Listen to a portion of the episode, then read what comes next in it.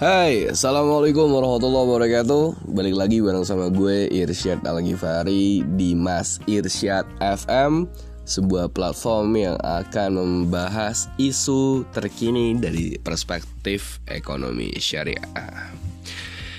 Oke okay, guys, um, kali ini kita akan bicara soal uh, pro kontra di kalangan masyarakat mengenai hukum pemesan makanan melalui GoFood, GrabFood dan semacamnya. Jadi di masyarakat tuh sempat ada yang beredar uh, bahwa pesan makanan di GoFood tuh haram karena alasannya bla bla bla bla bla bla. Nah, nah jadi apa ya? Um, kalau kita melihat konteks dalil yang disampaikan, dalilnya juga cukup kuat dan cukup hmm, apa ya bisa diterima oleh kita sebagai masyarakat umum. Tapi gue mau bahas poinnya bukan gue mengakui kalau GoFood tuh haram, enggak. Bukan bermaksud untuk memperdebatkan masalah perbedaan yang sifatnya itu hilafiyah kayak gini, tapi gue mau coba uh, mengangkat pendapatnya dari salah satu ulama dari Dewan Syariah Nasional Majelis Ulama Indonesia, Dr. Oni Syahroni. Jadi beliau ini S1 sampai S3-nya di Al-Azhar di Kairo, Mesir. Jadi uh, ada pendapat yang cukup menarik dari beliau.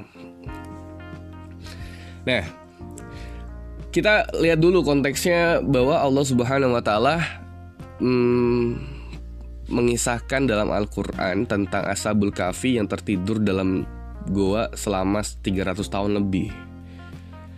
Ini di Quran surat Al-Kahfi ayat 19. Yang artinya maka suruhlah salah seorang di antara kamu untuk pergi ke kota dengan membawa uang perakmu ini dan hendaklah dia melihat manakah makanan lebih baik, maka hendaklah ia membawa makanan itu untukmu, dan hendaklah ia berlaku lemah lembut. Nah, jadi dari dalil yang ini menunjukkan tentang kebolehan akad wakalah bil ujroh dalam memesan makanan. Jadi beberapa ratus tahun yang lalu Allah sudah menyampaikan kepada kita semua bahwa menitip makanan ke orang lain hmm, itu boleh boleh dan orang lain itu juga berhak untuk mendapatkan upah dari uh, jasa yang yang dia belikan makanan tersebut. Coba ya kita lihat yang lain. Diriwayatkan oleh Bukhari bahwa Rasulullah Shallallahu Alaihi Wasallam memberikan uang satu dinar kepada Urwah al Bariki radhiyallahu anhu agar dibelikan seekor kambing untuk Nabi Shallallahu Alaihi Wasallam Urwah segera ke pasar dan mendatangi para pedagang kambing. Dengan uang satu dinar, Urwah berhasil membawa dua ekor kambing. Dalam perjalanan menuju Rasulullah SAW, ada seorang yang menawar seekor kambing yang dibawa Urwah secara harga satu dinar. Maka dia pun menjualnya. Sampai di hadapan Nabi SAW, Urwah memberikan satu dinar dan seekor kambing.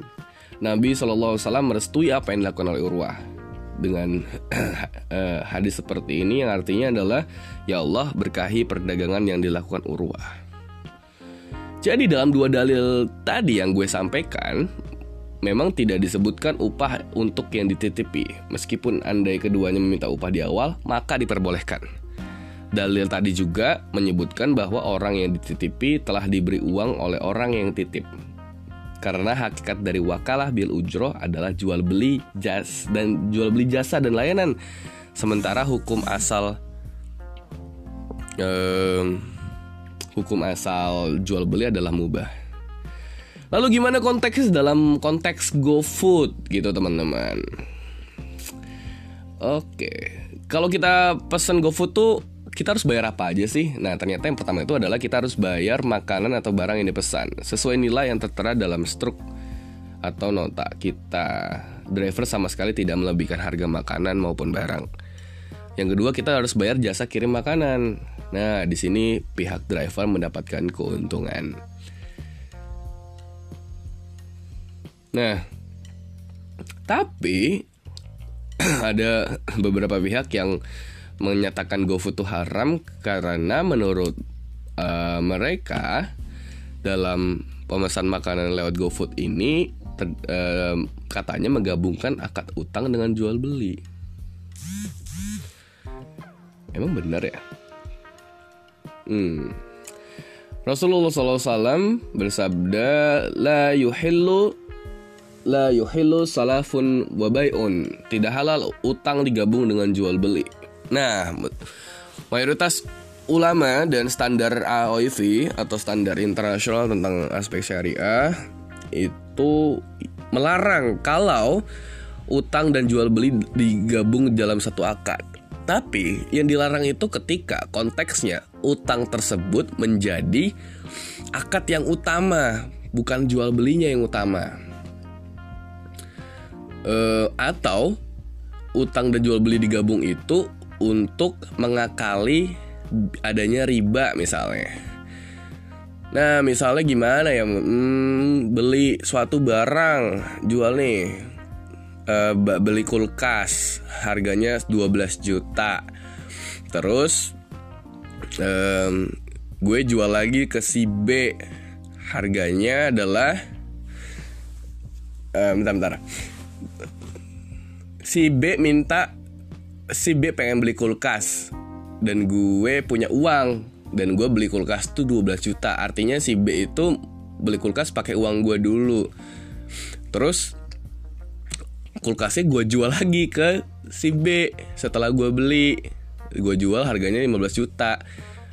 Terus dia uh, bayar dengan nyicil. Nah itu yang itu yang tidak boleh ketika utang menjadi akad yang utama. Tapi konteksnya kalau GoFood ini yang jadi akad utamanya adalah jual belinya ya dong karena uh, ada jual beli jasa dan sebagainya walaupun si driver Gojeknya pakai uang dia dulu tapi uh, talangan itu kan muncul karena akibat kita jual beli uh, membeli makanan tadi melalui jasa atau kadang-kadang kita juga bisa biasanya top up juga pakai OVO atau GoPay-nya. Hmm. Nah, uh, jadi sampai sini teman-teman untuk mesen makanan lewat GoFood menurut uh, salah satu anggota DSN MUI Dr. Oni Syahroni itu diperbolehkan karena tadi uh, dalil-dalil yang disampaikan tadi kemudian bukan termasuk uh, apa ya bukan termasuk akad yang antara utang dan jual belinya digabung dan utangnya menjadi akad yang utama. So teman-teman dukung terus perekonomian anak bangsa dan kita juga apresiasi terhadap ribuan driver-driver online yang setiap hari mengantarkan kita, mengantarkan makanan kita dan mereka itu apa ya istilahnya pahlawan-pahlawan bagi keluarganya masing-masing. So, ini pilihan kamu mau pakai GoFood dan kamu menyatakan GoFood adalah haram itu juga pilihan kamu kamu mau menyatakan bahwa GoFood adalah boleh, itu juga pilihan kamu. So, ini balik lagi sama pilihan lo masing-masing dan itu yang bisa gue sampaikan. Sampai jumpa di next podcast gue berikutnya.